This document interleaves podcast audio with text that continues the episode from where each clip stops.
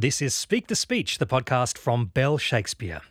Bell Shakespeare would like to acknowledge that this episode was recorded and produced on the lands of the Gadigal and Wangal people of the Eora Nation, the traditional custodians of this land, and we pay our respects to their elders, past and present.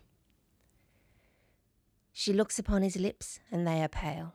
She takes him by the hand, and that is cold.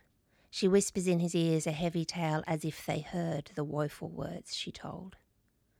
She lifts the coffer lids that close his eyes, where lo, two lamps burnt out in darkness lies. Since thou art dead, quoth she, I prophesy sorrow on love hereafter shall attend. It shall be waited on with jealousy, find sweet beginning, but unsavoury end. Ne'er settled equally, but high or low, that all love's pleasure shall not match his woe.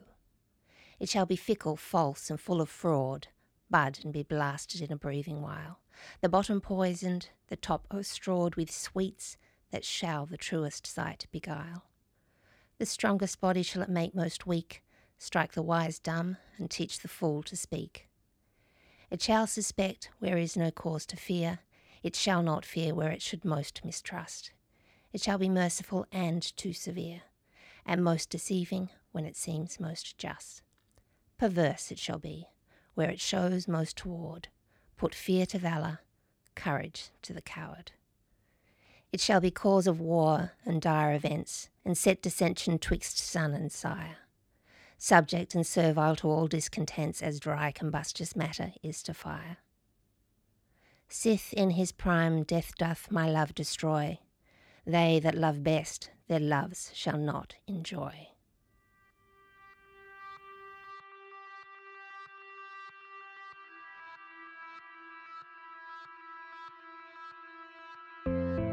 Welcome to Speak the Speech, the podcast from Bell Shakespeare. I'm your host, James Evans, and that was an excerpt from Shakespeare's narrative poem, Venus and Adonis, read by our guest this week. She is an award winning designer, artist, and creative producer with extensive experience in theatre, dance, opera, contemporary performance, and the many different forms of installation art. She's designed numerous productions for Malthouse Theatre, Legs on the Wall, Circus Oz, Sydney Chamber Opera, and Force Majeure, to name a few. For Bell Shakespeare, her credits include Venus and Adonis, Taming of the Shrew, Twelfth Night, Julius Caesar, The Miser, and most recently, Hamlet. She was curator of the Australian exhibition for the most recent Prague Quadrennial of Performance, Space and Design. It is my pleasure to welcome Anna Tregloan. Anna, welcome to Speak the Speech. Thank you, James. So good to have you here, Anna. Now, this is the first time we've had one of Shakespeare's poems on our program, and the first time we've had someone who doesn't have a background in performance. So I'm very excited. A lot of new firsts here today. So, Anna, please tell us what is this poem all about, Venus and Adonis? Um, well, Venus and Adonis, it is the story, it's kind of the story of Venus, um, who the goddess of love, of course, um, who spies Adonis, who is a beauteous young man, right. mm. um, with absolutely no interest in love, much more interest in hunting. hunting, sure, yeah. is really his mm. his go to. Um, however, Venus becomes besotted with him. He says no, tries to get away. Um, eventually, um, after she falsifies a faint, he succumbs a little, but still insists on going hunting the next morning she has a vision of him being killed by mm. a boar, which mm. is the sport, the hunting sport of the day. And he he sort of leaves at dawn, and she goes rushing after him, concerned about this vision. At first, thinks that um, he has been killed already, and you know berates death and tries to turn it around, mm. and then thinks that he was is still alive um, until she stumbles upon him and finds that he is indeed dead. Mm-hmm. And then, as a result of that, she then curses love for yeah. all mortals here on in. Um, so, if she so, can't have it, no one can. no one can. So then that's the part of the poem that you just read was the the curse on love. Uh, what do you make of this passage? It seems like um, it's like an origin story of why love stinks, right? It's yeah, it's like absolutely, and um, it's interesting to think about it in the uh, you know the endless travails of lovers within Shakespeare as well. Mm, it's like mm, he was absolutely. kind of cursing his own characters to an extent, but it, it is all of the problematic sides of love where it's not yeah it's not sort of easy and smooth sailing. It, it tricks you and um, and leads you astray. Um, I also find it really appealing because she is the goddess of love, and what is it to curse the thing that you are the commander of? Yes, is right. quite a you know weird, twisted thing to do. But you know, such is her passions. But I kind of love her as a character that she has the power to do that and the power of herself to do that. Yeah, I love that. And, you know, Shakespeare then obviously spends the rest of his career exploring why love is, is so cursed and, and, and all the different ways. Uh, but tell me about this poem and when Shakespeare wrote it, because importantly, it was written during a plague lockdown, right? And apparently so, Hmm. yes. Yeah, absolutely. Which it has, of course, very interesting parallels to where we are at the moment. But um, yeah. Yeah. it's um, interesting that, like many artists in the last year or so, he kind of turned his talents to something else Hmm. Yes. while the theatres were closed and the plays could not go on. Yeah. Um, yeah. And to be honest, I don't know the historical facts. I assume it was a bit like now when Yep. you didn't really know when they'd open again. So you had to, you know, learn some new skill, cha- you know, reuse your skills in another way. Oh, absolutely. Um, but it's, uh, yeah, but he, he obviously did a very good job with it. It's been a hugely popular um, piece of writing. Yeah, it um, has, and even in his own lifetime, apparently it was reprinted like dozens of times, and and and people absolutely loved it. So uh, you know he, well, he could do a few things. Um, old Shakespeare, he could do a few things. You know, I'd love to ask you as well, segueing into you as an artist in 2020 and how it was for you, because I know that you travel a lot. You know, you were just in, in Prague in 2019, you were in Jakarta uh, doing a project there, and then all of a sudden everything shuts down. What was that like for you, Anna? Oh, I think for everyone, and particularly freelance artists, because everyone was sort of in the same situation, but actually off by yourself. You know, I was sitting in a studio by myself where I got email, endless emails of um, productions being cancelled. Um, it was devastating. I don't think there's another word for it. Like Yeah. it, felt like losing a career, but there was no pathway forward. There was no other job you could go out and get. They just didn't exist. So um, I think com- um, communally there was a huge grieving, but lots of people got together and, um, you know, there was soon after all of the shows got cancelled. I had, you know, five shows cancelled in a week. Um, uh, there was the Zoom calls commenced and kind of, you know, strong communities grew Yes. out of it as well, where right. people compared experiences and built new connections actually. That's Um, right. And I know that was happening all over the place. Lots of sort of independent artists, little Zoom groups Mm-hmm. all over the country. Yep. Um, many of them very regular. And then you obviously are a very collaborative person as an artist. You like to collaborate. You like to have people in the room with you. All of a sudden, and but you know you have your own studio there as well, where you work solo. But then you like to collaborate. Did you get a lot of work done? Did you come up with new ideas? Did you did you design new things that you thought you wouldn't during that time? Um, I did. I, I did a lot of sort of admin and archiving Okay, work, which okay, had been yeah, sitting there yeah. for years, Yes, good. Mm-hmm. untouched, um, which was good. It had, you know, sort through old show photos had been on my to do list for a couple of years, I reckon. Mm. Right. I went. It was interesting. I went back to a few practices that I'd kind of lost touch with Mm-hmm. a bit, like like the sort of simple act of drawing for myself rather Yes. than for a production or for a um, you know, for it to go and become something else, actually just drawing and sort of tried to make a practice of doing that as a daily daily practice, which I've tried to continue afterwards as well. I also kind of somewhat ironically um, in in round about April last year had been my time to develop a work which is called the Impossible Project Oh yeah, I, which I, I, I had ask you. begun. Yeah. as part of the Prague Quadrennial was its first iteration, um, which collects kind of creative works that became impossible, that started well, but became were disrailed for whatever reason. Yes. Was the so the original project, you know, a lot of it was about the question of what is possible and what's impossible, um, and then COVID hit, and suddenly, absolutely everything was impossible. So for a, um, for a little while, I just didn't quite know what to do because it felt didn't. It was a different project to what I'd started on, um, and it felt a little bit like so many people were still in shock and mourning. It was hard to know how to move forward. But at, after a while, I decided that it was actually it was really important that someone made a record of all of the works or as many as you possibly could.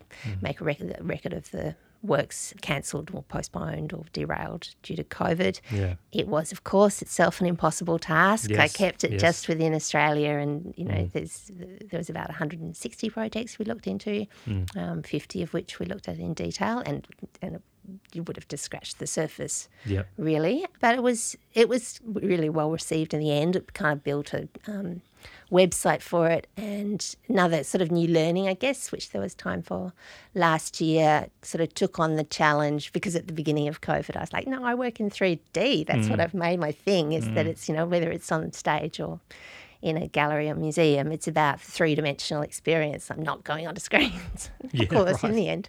Um, I did take on the challenge of building a website that was not just a documentary, that it's actually a sort of creative act Right. um, in itself.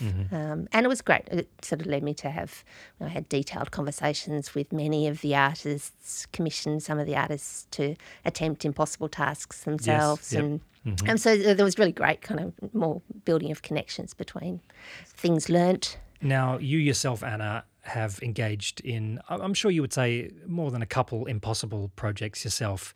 Uh, but the one I want to ask you about is the Richard III project that you did with Bell Shakespeare as part of uh, what was then called the Mind's Eye uh, Initiative, which was about uh, new work that intersects with Shakespeare.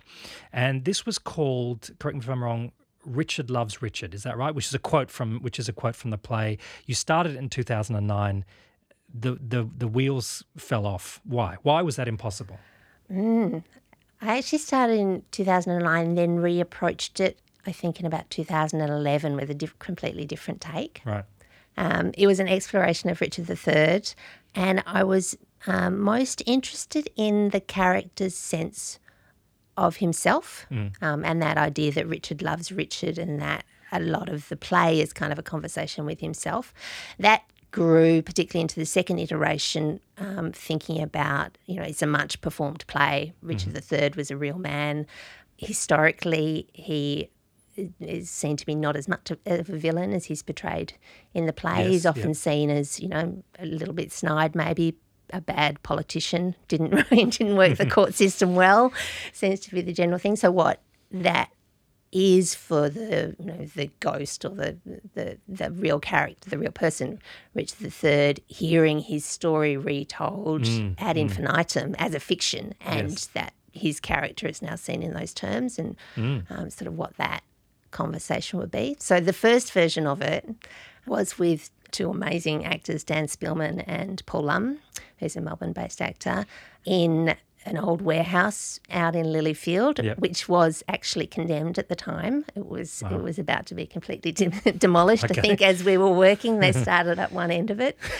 Um, it was it was really an experiment. Like it was almost you know an experiment bound to fail because Yes. it really was pushing the boundaries. So in the warehouse out at Lilydale, um, Lilyfield, the two actors both playing Richard, Cage, um, Nigel Poulton, who works with the company a lot, came and um, sort of trained the guys in cage fighting. cage Wow, fighting, there yes. was you mm-hmm. know straw on the floor. We got in a vicious police attack dog, A, re- a real dog. a real dog Wow. called Tiger from memory. Yeah, and it was it was kind of a conversation. It was a fight between Richard and himself mm-hmm, mm-hmm. in that version. The second version was entirely different, and I think this kind of underlines what an experiment it was. In that it was Luke Mullins, another amazing actor.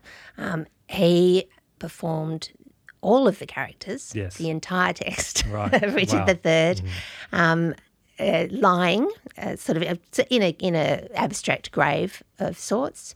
Meanwhile, this is um, very much an installation piece. The audience came and went. Um, sort of, I sort of pulled out. There was a, a mock trial um, in the UK in the late seventies, Hmm. I think, where he, he, it was found that there was not enough evidence for him to be convicted. Sure. Yep. Um, so that I re-edited that, and that was in the room. There were worms. Mike to Max Lyandvert mic'd up some worms that were eating him, um, uh, and and there was some text. There was other things in the room as well.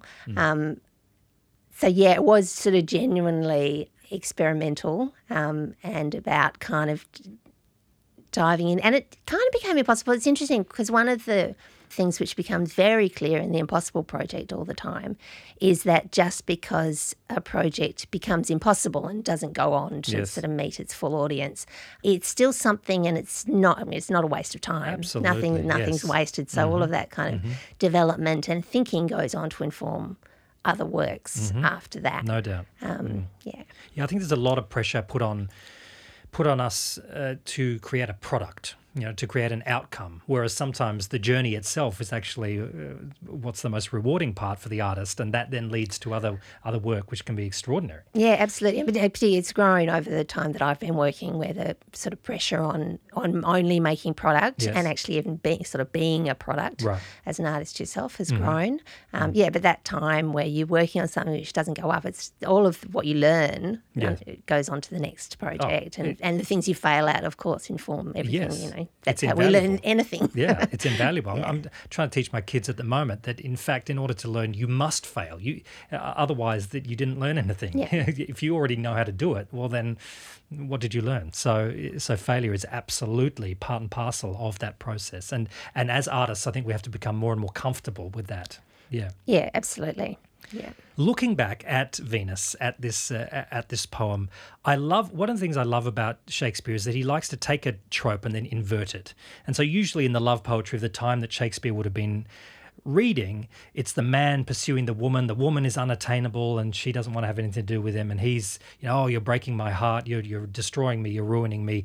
And Shakespeare flips that on its head and makes Venus the pursuer and Adonis the one who is standoffish and, and doesn't want anything to do with her. What do you think that does to our idea of love? Oh, well, interestingly, it is a trope that continues on to today. Some, Yes. Even today, we see it flipped sometimes, but um, but more often not. Mm-hmm. Um, oh, look, when we presented a staged version of the play, we had two women playing Venus, Mm. um, and she's such a powerful. She's such a powerful figure. We needed two people. Yeah, sure. Oh, there were other reasons for that as well. It's kind, it's kind of raucous, and she is surprisingly raucous for a female of the time, Mm. and even since, even more recently. Yes. Um, and that she's such a, you know, she's such a powerful figure who, you know, invokes death, and you get the feeling that she's speaking directly to death. It's not a sort of, you know, um, abstract idea of it. She she has the ability to curse love. There's also really interesting um, tropes within it. It's sort of her as a sort of female protagonist and her relationship to nature Yes. within it, which is is something which Shakespeare um, sort of equates the natural and the feminine quite a bit. Many people do. Where in her pursuit, at various times, she gets tangled by nature, and then Right. she then she treads so lightly over it, she barely bends the grass, Mm-hmm, Um, and floats through time. So there's her sort of you know yeah. It's sort of a fight with herself with herself, well. right? Yeah, and so is that what you did with the two actors? It's Venus. It's almost like the Richard Project. Venus kind of uh, wrestling with herself. Yeah, to an extent. Yeah, absolutely. Yeah, where they could they could kind of converse within themselves and try and untangle um, and find devious ways ahead as well. Um, absolutely. And of course, of course, with the two, there's a, um, there's another level of dynamism on stage. Yes. There was there was song and music involved as well, so it was quite a um, dynamic production. So you didn't have any Adonis in that production. There was. There was, There no, was no Adonis. There was no pretty boy. No, there? no, Okay. no. So the, it was um, Melissa Madden Gray and Susan Prior, and they Wow. had lots of fun taking the Mickey out of this Adonis character. Yeah, that's good. Now you, now obviously Marion Potts directed that production, uh, Venus and Adonis, but you're a key artist in the room. How do you like to collaborate with a director? And often directors like to be auteurs. You know, they like to say, "Well, this is my production, and this is the way we're doing it." How do you get in amongst that vision?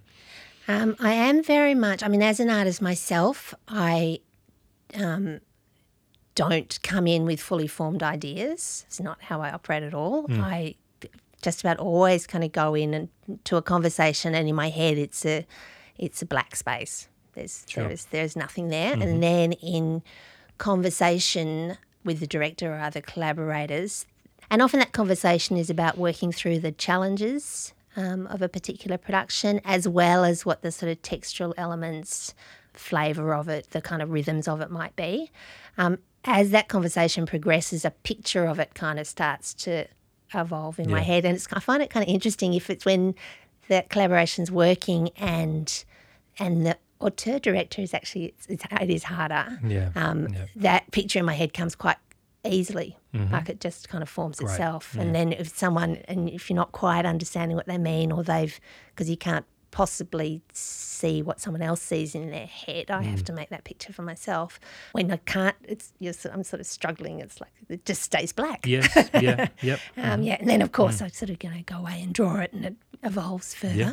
But very, it's very much about conversation and sort of arguing through things. Yeah, yeah. Um, but it's a partnership, and um, I always say that any good collaboration, you at the end you never know whose idea was Great, You yes, know, made yeah. it to this. Whose whose idea was it? Yeah. Mm, They all just kind of grew upon each other, and different people take control of different ways of producing that. Yeah. Um, but yeah, you, you- it's good when you don't know where the idea came from. It Yeah. just came from the group.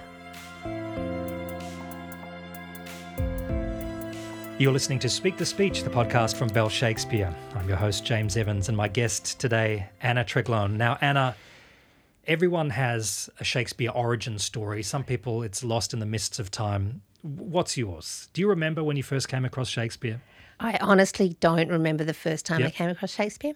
I do remember the BBC series. It was Oh, on yeah. the telly as a kid. It was a, a bit of a family thing to watch it. So it was Wow. probably via the television. Yeah, okay. Um, I actually don't remember studying it at school. Mm-hmm. Um, I suspect I didn't because Mm. I think I, I'm pretty sure I'd remember.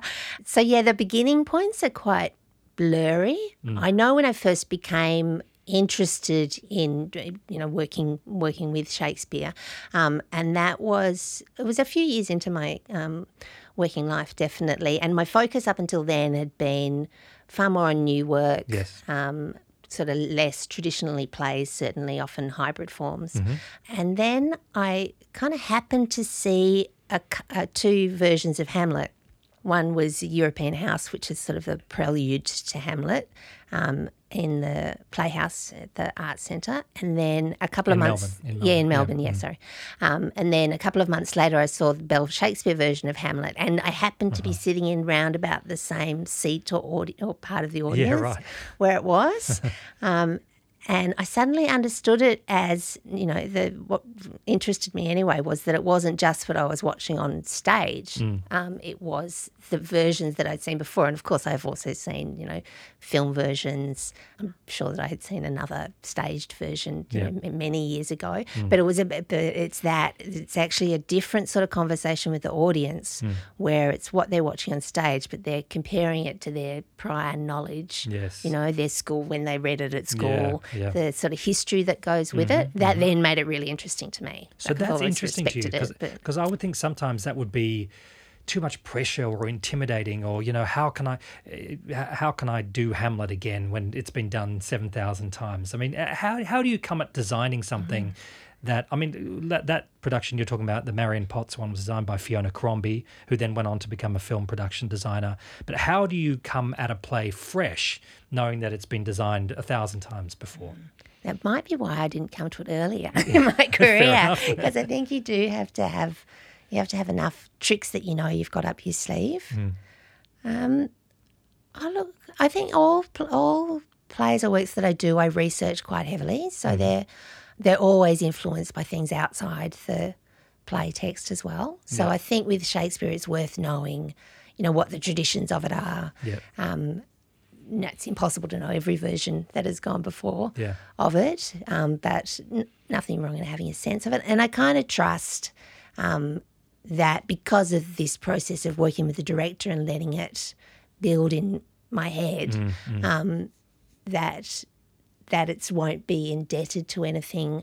Um, and if it happens to be the same as others, that's a sort of co- I know I know that that's a coincidence, um, and that's okay. That's just part of the conversation yep Um, sort of with the like you know with the the big ones like Hamlet, there's a bit more pressure maybe at the beginning. It feels a little bit more daunting. Yes. But once you're in the process, yeah that that dissipates for me anyway. But do we have do we have enough time to think about and design and produce? I mean, you t- you talked about uh, European House, which was a um, Catalonian uh, theatre company, Teatro Lliure. They came to the Melbourne Festival.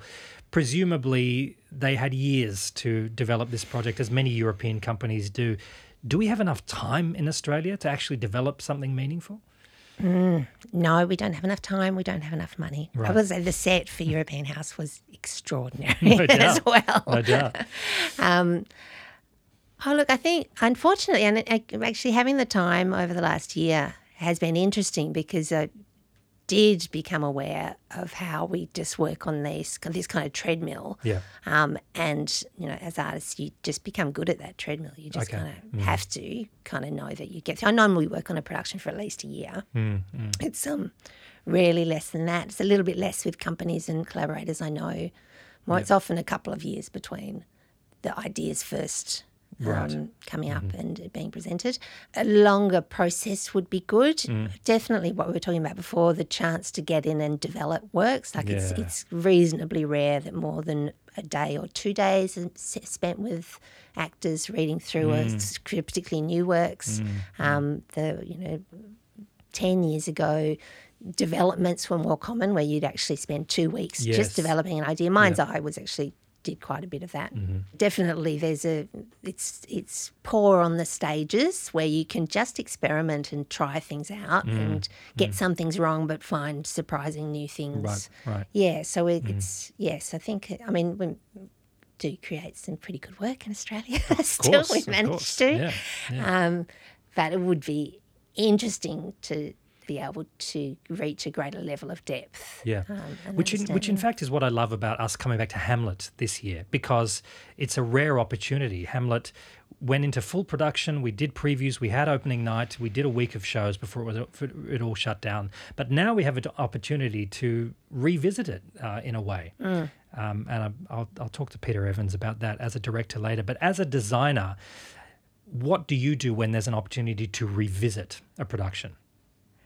I, I, I resist the temptation to To tinker? to change everything. Okay. no, I'm far more wipe it clean, start Okay, again. yeah. Um, and I don't think that's a good habit, so I resist that. Righto. Um, oh, look, I think again, I think I've just learnt this over time. I've got better at letting be. Mm-hmm.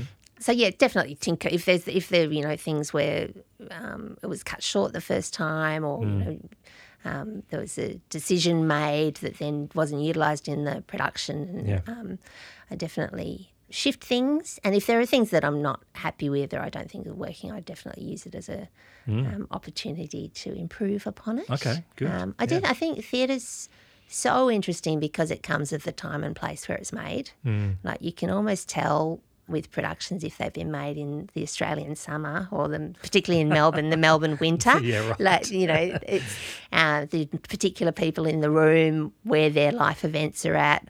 Um, all of those things kind Mm. of go in to build a production, and there's something really precious about that. Yeah, yeah. Um, but I agree. Like you know, touring when you tour productions and you, they've sat for a year, Mm. and you come back to them, and particularly when they've been a success, like Hamlet was, you can go into it feeling you, you on a confident footing. Whereas Yes. when you open open a show for the first time, it's it's scary. So after you saw that production of Hamlet back in 2008, the very next year you worked with the same director, Marion Potts, on Taming of the Shrew, which was uh, Bell Shakespeare's all-female cast version of The Shrew. How did that production go? Obviously very radical even for, for 2009. And how was it received? It was it was quite a contentious production. Yep. I f- personally find it surprising that many people still see Taming of the Shrew as a love story. Yeah, sure, sure. Yeah, and yeah. there were there was um, some quite vocal people Yep. who um, I think there was even press which went, no, this is a love story. it shouldn't be dark. It shouldn't be Yeah. dark. Um, it, it shouldn't. Um, it shouldn't be about misogyny.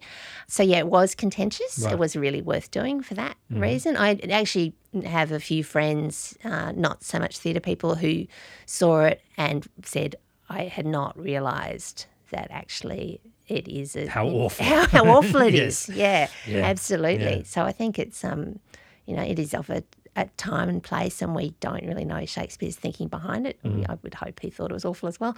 Um, but yeah, it's, it was kind of interesting to change people's perception of the Yeah. play like that. Yeah. Um, I mean, I remember actually seeing, I think, uh, the BBC, that old, the good old BBC Yes, yes, version yeah. of it, and I she was Cleese always was the Mm. first part. Her in the first part of the play was um, is is one of the great she's one of the feistiest Yes. women in Shakespeare. It's a great character. No the arc of the story and her, you know, submission through being, you know, Mm. kept captive Yeah. um, uh, is bitter. Yeah, it's pretty awful. And productions that try to kind of gloss over that these days, I think, you know, they're, they're running into all sorts of problems. I And- just and- don't think you can. Like, No. and it's you know, if anything, it's a story of you know, people do treat each other like that, and Yes. they do make their sort of partner subservient. yes, yes, control. Um, yep.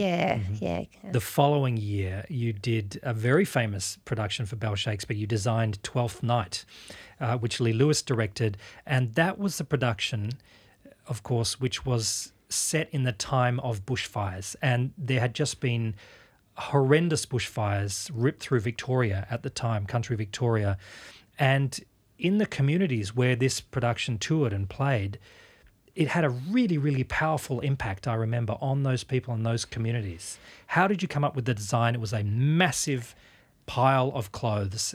And I remember you saying, I want it bigger, more, more clothes. Make it a bigger pile, not big enough. How did you come up with that extraordinary uh, visual, Im- that, that image of, of the clothes? Uh, it came through research, really. So yeah, Lee had had began began with the idea that it was within the bushfires, Hmm. and she was interested in that. And then, so then I think I just started researching some of the events around those fires. Yes. And one thing which I found that's very um, common in disaster situations worldwide is that people donate clothes, Sure. and it's it's a generous act, and it's it's a well, very well meant Hmm. act. But what often happens is that they're just there- there's more clothes than up with- people, and you just end up with these enormous, um, you know, rooms full of full of secondhand clothing. Right.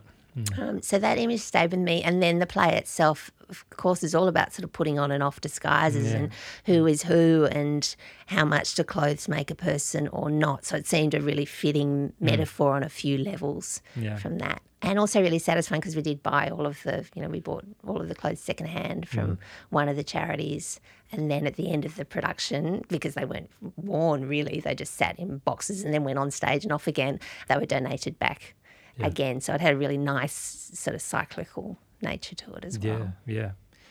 Then you didn't work for uh, with Bell for quite a number of years, and then we were very lucky to get you back, and we worked together on that production of Julius Caesar. And I loved that design of Julius Caesar. It was so, it- yeah, because because we talked about this dystopian um, vision of this society, and it, you you put it on this huge revolving truck that had scaffolding and smoke coming out of, of, of pipes and all sorts of things. Talk a little bit about the, the, the way we, we came up with with that uh, with that concept. Oh, look, we went through quite a few options, didn't we? I know very early on we were interested in, yeah, if we looked at images of things broken down mm. and sort of machinery. And I think that it did fall into place with me at the beginning of that year when travel was possible. I actually travelled to India. Yes, yes. and mm. traveling th- on the roads in India and seeing these sort of empty billboards mm-hmm. mm. at the sides of the roads. And what you and I had talked so much about the false promises within Julius Caesar um, and the, the sort of machinations of that system. And these billboards just really um, struck me as a layering of false promises Yes, yeah. um, in that you know someone sometime had gone to the landowner or owner of the property and gone, oh look, what you need is a billboard. You'll make a fortune out of you know putting advertising up there, and advertising in itself, so of course, is also a kind of mistruth, um, and leading people into another thing. And then you know the billboards sit empty and they're decrepit. So Mm. Yeah. coming back from that, and also this the smog within India and particularly Delhi Yes. as well really does give the um, a sense of dystopia. Yeah. So those two images sort of sort of seem to just click in with what we'd been talking about before. So then that led to the sort of final design, which was the sort of billboard, which could be stripped down and Yeah. moved around. I think early on you'd also spoken about having an image of um, Caesar on stage yes, or Ken on stage. Sort of like as a dictator. Yeah. Yeah, exactly. So all of those things came together during that. And then, of course, as you know, in um, Twelfth Night, it's the same. The challenges um, for the set on those tours. Yeah, which and, is- is and that, that that is always a big challenge, isn't it? I mean, it, it'd be great if you were just in, you know, if you're doing the Harry Potter show, you just put it in, in one theater and then you, you you don't move. But What what are the conversations that you have to have with with the production team, who is all about the logistics and getting it in and doing a four hour bump in? What are the compromises you need to make? Well, yeah, mm, many, yeah. many. Although, so that was the th- third of those tours which I'd done. Yes. Um, and again, sort of learning as it goes. I think with that type of production, you just have to start with that. You can't bring it in as an afterthought. It's, yeah. If a show has gone up in um, a theatre and isn't expected to tour and then becomes a touring production, there's an awful lot and it's quite hard mm. to rethink and reimagine what it will be. Yeah. Um, but because it is known from the outset, you kind of just need to work within those parameters. Right. And when I design for tours, I design in several of the theatres simultaneously, or test it mm-hmm. in several of the theatres simultaneously. So yeah, but there's a, there is a whole stack of things like you know. There's one or two theatres that have only got small loading doors, yeah, so you've sure. got this size yeah. limitation. Mm-hmm. Um, the bump in and out um, for the crew is is fast and furious, Mm. and it's really hard work. So you want to be considerate to Yeah, yeah. the crew and not sort of overstretch Of course. them as well. Yeah, Um, yeah. And also something which I've really learnt with Lee, I think, is that it could, because the cast and crew do become a family, Mm. the sort of importance of keeping it fun within that as well, like having yeah. enough variation and things that the cast can continue to play with. Yes, so yes. that was the other sort Mm. of joy in the amount of clothes because in the rehearsal room, you know, they just kept on inventing things Yep. with those clothes. we found many of the costumes in that No doubt, in no fact. doubt. Mhm. Um, and the invitation was there for them to be able to continue to play with, you know, not cha- not big changes, of course, because unex- unexpected can throw everyone, but certainly to keep playing Mm-hmm. Um, with what the items are. And I think generally I like that in theatre. Anyway, it is a live form, so Yeah. um, Yeah. kind of sets that can continue to be explored, Yes. and there's different levels of subtlety that can be found in them. Yep. Um, I sort of find interesting, and I find it interesting to imagine what actors might find Yeah. in yeah. a set. So Anna, it's been so great talking to you today. Just before we go, we've got this segment, the final five. I've got five quick questions. I need five quick answers. Here we go. Number one. In Shakespeare, Anna, do you prefer the lovers, the villains, or the fools? I'm going to have to say the villains. Okay, yeah. I think most people say the villains. yeah, the villains are delicious in Shakespeare. Anna, what's your most underrated Shakespeare play?